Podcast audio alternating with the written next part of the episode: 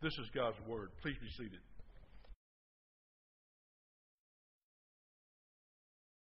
If you're visiting with us inside of the outline is uh, an outline that you can use in, inside of the announcement sheet is an outline that you can use as we go through uh, our study of Psalm 63. We're going to look at all 11 verses this morning, and uh, to begin with, we want to to bow our heads and join our hearts and ask God to bless us in this study. And I'm going to ask you to join me in prayer this time.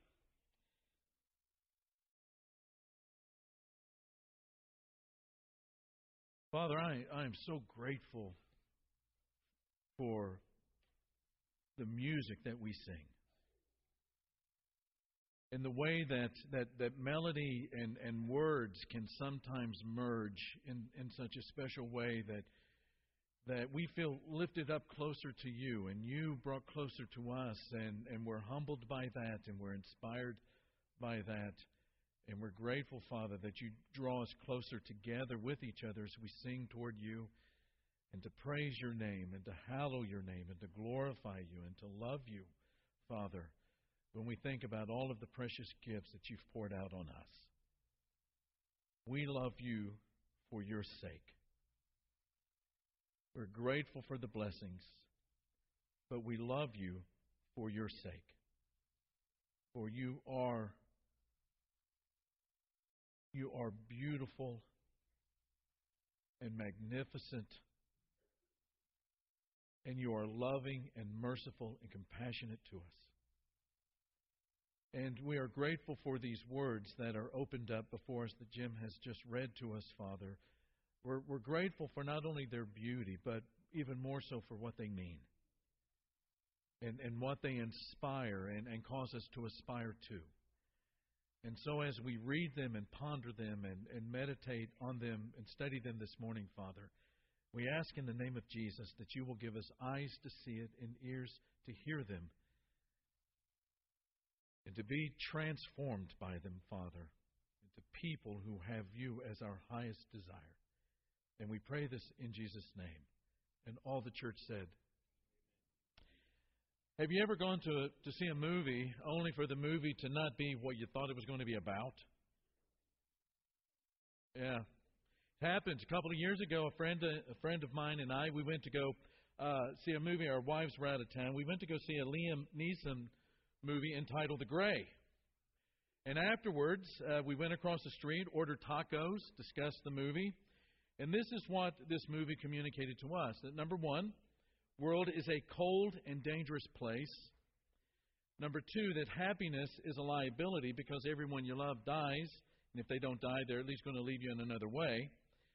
Number three, your journey takes you into the heart of wolf country. Number four, you're in a fight for your life. And it's at this point in the movie where this, this poem, uh, very famous poem, is said uh, Once more into the fray, into the last good fight I'll ever know. Live and die this day, live and die this day. You're in this fight for your life. And then, number five, and finally, oh, yes, you're on your own. You're doing it by yourself. Very ex- existential.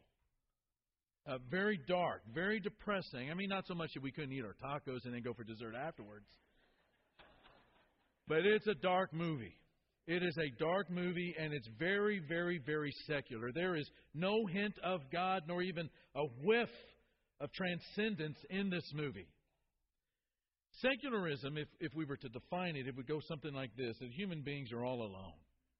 It's just us. That's what secularism is, is, is really about at its core, that human beings are alone. And as you know, the Bible describes some very, very dark moments for humans. And one character who probably knew them as well as any human who lived was a fellow by the name of King David, the author of this psalm. King David of Israel was a man who knew about fights and fights for his life. He had been in a few. Psalm 63 finds David once more going into the fray. He's wondering if on that very day he's going to be able to live or if he's going to die. When you look at verse 9 of Psalm 63, there are people that are out to get him. They want to kill him. And in verse 11, it's happening at a time when he is the king. The subscript for the psalm says that it was written while David was in the desert of Judah. David was a guy that was acquainted with, with the desert. The psalm, I think, was most likely written during the attempted coup. I mean, every time I, I, I think about this particular portion of David's life, it, it's a very emotional moment for me. Uh, it's an attempted coup by David's son Absalom. How how tragic that must have been for him to have loved a son so deeply and so so profoundly, and for that son to try to, to move him off of the throne by killing him. And even when Absalom dies, uh, the text is very poignant in 2 Samuel. It says, when the word is given to David that Absalom has been killed, the words are literally, the king was shaken. And he cried, Oh, Absalom, Absalom, my son, my son. And that's the one that's trying to move him off of the throne. And David knows that Absalom is coming with all of his armed men. David has to flee the palace. He has to get out of Jerusalem. It is a dark, dark, dark day. And as he leaves, and this is found in 2 Samuel chapter 15, as he leaves and crosses the Kidron Valley, going out east across the Kidron Valley over the Mount of Olives, the whole countryside wept aloud as all the people passed by. The king also crossed the Kidron Valley, and all the people moved on toward the wilderness. I don't know about you. I've had some pretty bad days. But not like that. Not like that. And you'd have to wonder, as David is going through all of this, what is the temptation for David here? What's the temptation for David? To say that the world is only a cold, cold place? Is a temptation for David to say that, you know, happiness is really a liability, especially when it seems that everyone you love, it seems that everyone you love is going to let you down or leave you or forsake you? What do you do on a day like that when a beloved son turns into a wolf that is stalking you? And it seems that it's a fight just to continue existing. But here's the thing there's a huge difference for David. There's a huge difference. Although David's life has taken a turn for the worse, David knows he is not alone. David knows he's not alone. David David knows that there's a larger reality than the flat horizons on his human sight. One of the really striking features of this psalm is that David is not groping with the questions of whether or not God exists. He's not out there going, I wonder if there's a God. I wonder if there's somebody out there listening to me. It's, it's not like David is finding himself in a foxhole for the first time praying. One of the really striking features of this psalm is that God is a part of David's life in the good times and the bad times. Now, you know, sometimes trouble causes people to ask if God really exists. Sometimes trouble causes people to wonder if there's really even a God out there. But David is none of these things. Why? It's because David has intimacy with the infinite. David knows God. David has intimacy with the infinite. Here's David's life. It's sinking in the quicksand, and nothing can sink you faster than the knowledge of people wanting to take your life to do the worst kind of harm to you. And what David needs is something firm to stand on. And God, all of a sudden, in David's life, becomes this rock that rises up beneath his feet. But the question is how in the world did David get there to that place where God is that rock while he's standing in quicksand? Well, I think one of the first things you notice about the psalm is the intimacy of the language. He doesn't, David does not speak about God. He doesn't start rambling off all the attributes of God. If you notice in the psalm, as, as Jim read it, David is speaking to God.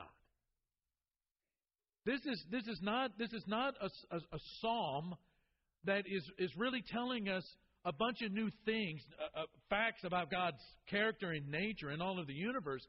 What this is, is, is personal disclosure of David's experience of God. The psalm is full of personal language. And nowhere is that better seen than in the first five words of the psalm You, God, are my God. David starts off, You, God, are my God. I want you in, in your Bible, if you've got them open to Psalm 63, or maybe if you've got a smart device out, you can highlight that word my. What is so significant about that little possessive pronoun, my? Well, it's this it's the language of covenant. It's, it's the language of, of, of covenant between David and God and, and God and his people. Going all the way to Genesis chapter 17 and verse 7. You know, God is making this very special covenant with Abraham, and he says, I will confirm my covenant as a perpetual covenant between me and you. Personal language here. God is speaking, and it's personal language between Abraham and God. He says, It will extend to your descendants after you. The, the relationship that I'm entering into today, Abraham, is not just going to be something that ends with your death, but it'll continue throughout all of the, the lives of your descendants, throughout their generations. I will be your God and the God of your descendants after you. God says to Abraham, I'm your God. A couple of centuries later, you know, he talks in Genesis 17 about it being some, some, some generations later some centuries later, God refers to Israel, who at this time are enslaved to Egypt, as my people. In, in Exodus chapter 3, verse 7, I've surely seen the affliction of, of whom? Say it. My people. I've seen the affliction of my people who are in Egypt. Later, God says to Pharaoh through Moses and Aaron, most famous lines that uh, that uh, that have ever been, been been spoken by Charlton Heston. He says, "Let what my people Go. My God and my people, my people and my God, my God and my people. What does it mean? It means this that intimacy between the finite and the infinite is possible. It means that you can have a relationship with God. That God is seeking to have a relationship with you. Years ago, you know, my kids grew up in the church like many of your kids have grown up in the church. When my little daughter, uh, Jessica, was three years old, we're in the auditorium of our sponsoring church in La Mesa, California. Church is going to send us to Brazil as, as missionaries. She's bouncing around after the assembly that morning like little three year old kids do. She grabbed the leg of a man, thinking it was my leg.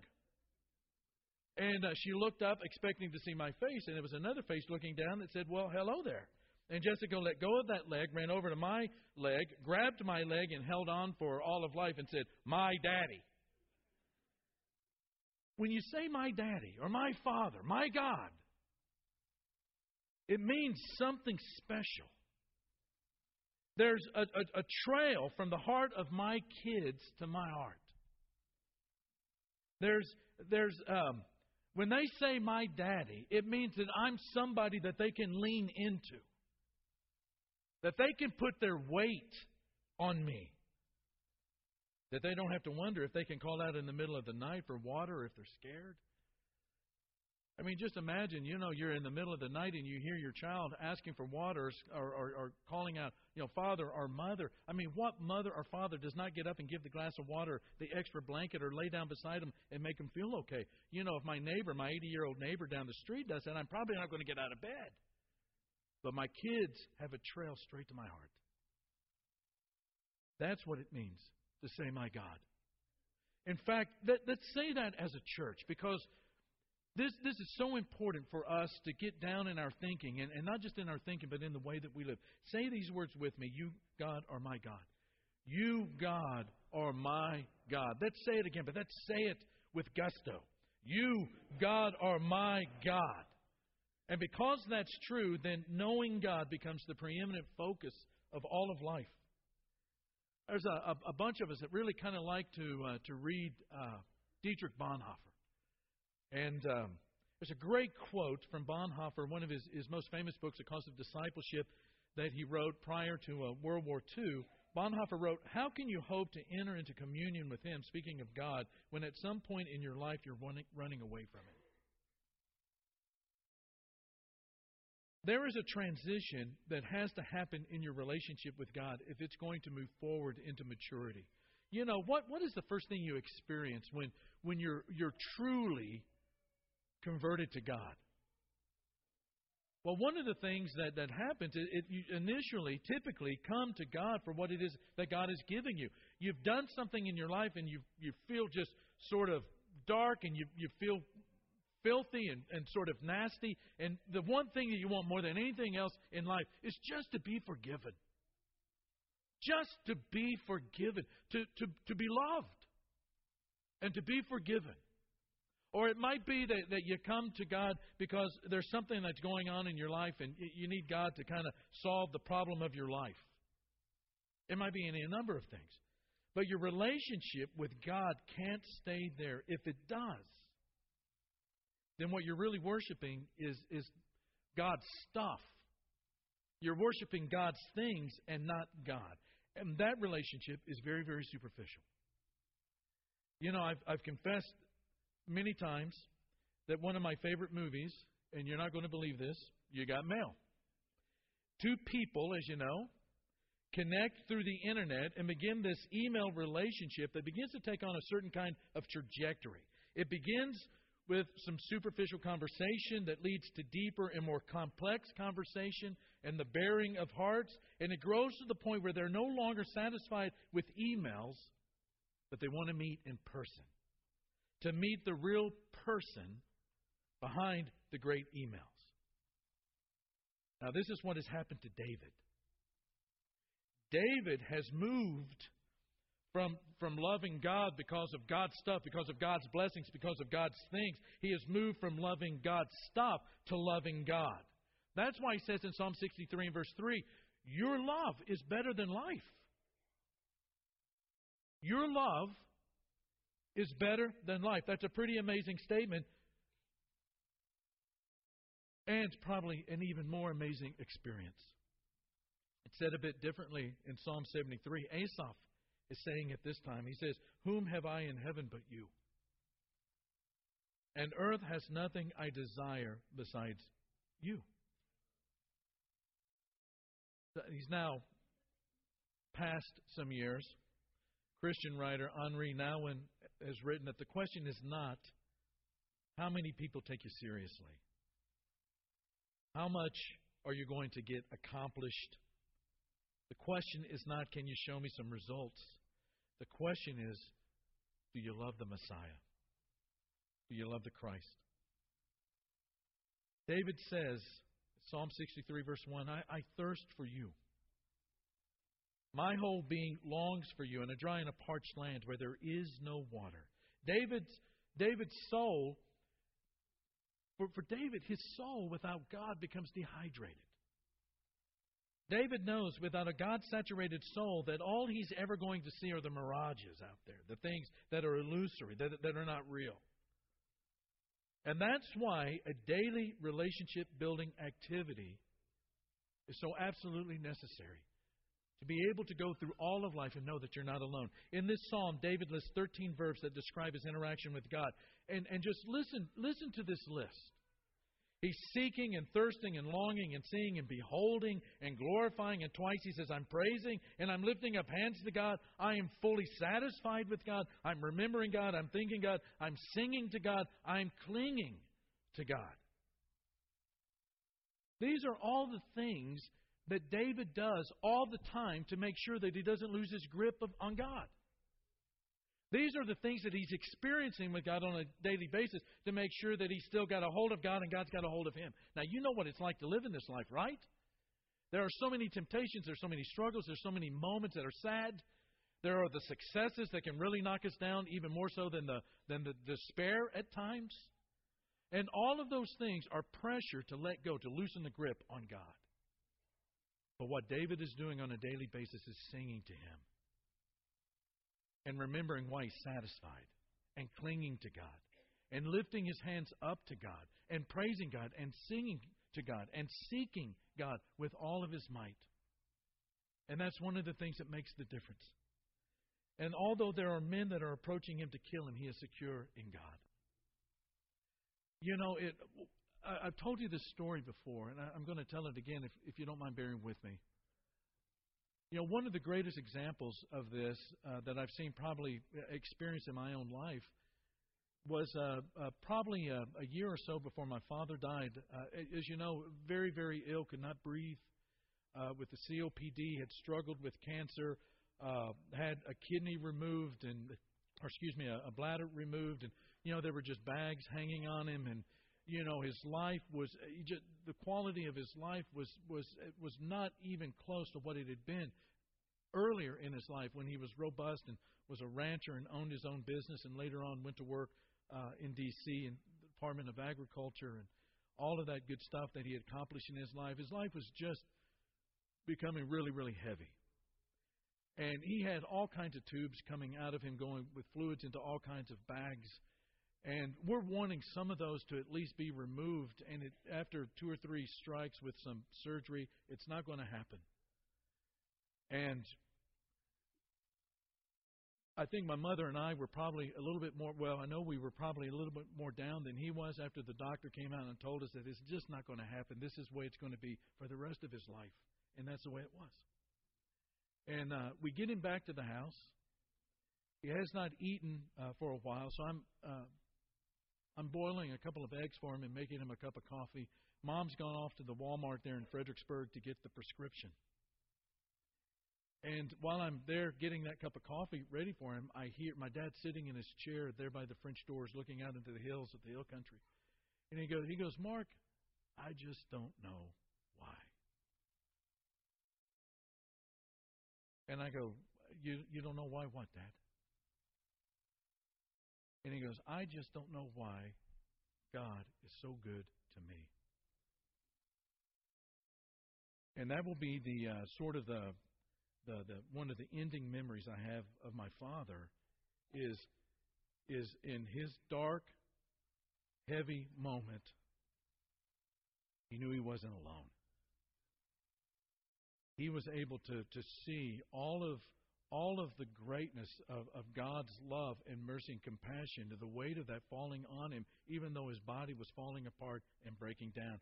And not long after that, even his mind began to break down. But in probably one of his most clear spiritual moments, all he could see was just the greatness of God. And the reason for that is that some some time earlier, he had made God his highest desire in life. And I, I'm just here to relay that story to you to tell you that it, it, it's not just a David story, it's our story. I, I couldn't tell you why brokenness, the real reasons behind uh, brokenness a lot of the time and, and despair and, and why bad things can happen to us in this life. But what I am here to tell you is that you don't go through them alone. And there are times when you go through them, through that, that dark time, or you go through that, that moment of pain or agony, trouble, adversity, whatever it might be, that you actually become closer to God. And, and realize that all of the other stuff out there in the desert is just a mirage and is not real. But the most real thing is how God satisfies your soul when it comes to all of life. Jeff's lead us in a song of praise right now. And some of our shepherds are going to be down here at the front. Maybe today is the day that you ask the church to pray for you as you seek to see God more clearly in your own life because of the things that are happening in your life. Or maybe this is the day where you say, I, I want to love God for all of his blessings, and I want to love God himself because I know that God loves me and has given me the greatest gift, and that is the opportunity through His grace to come into His into relationship with Him as a child, as a daughter, as a son, to Him as a father. Whatever it might be, these shepherds are going to be down here at the front to minister to you and, and to love you and to talk to you and to pray with you. Come down to the front and talk to these shepherds as we stand and praise God together. Mm-hmm. When peace like a river attendeth my way, when sorrow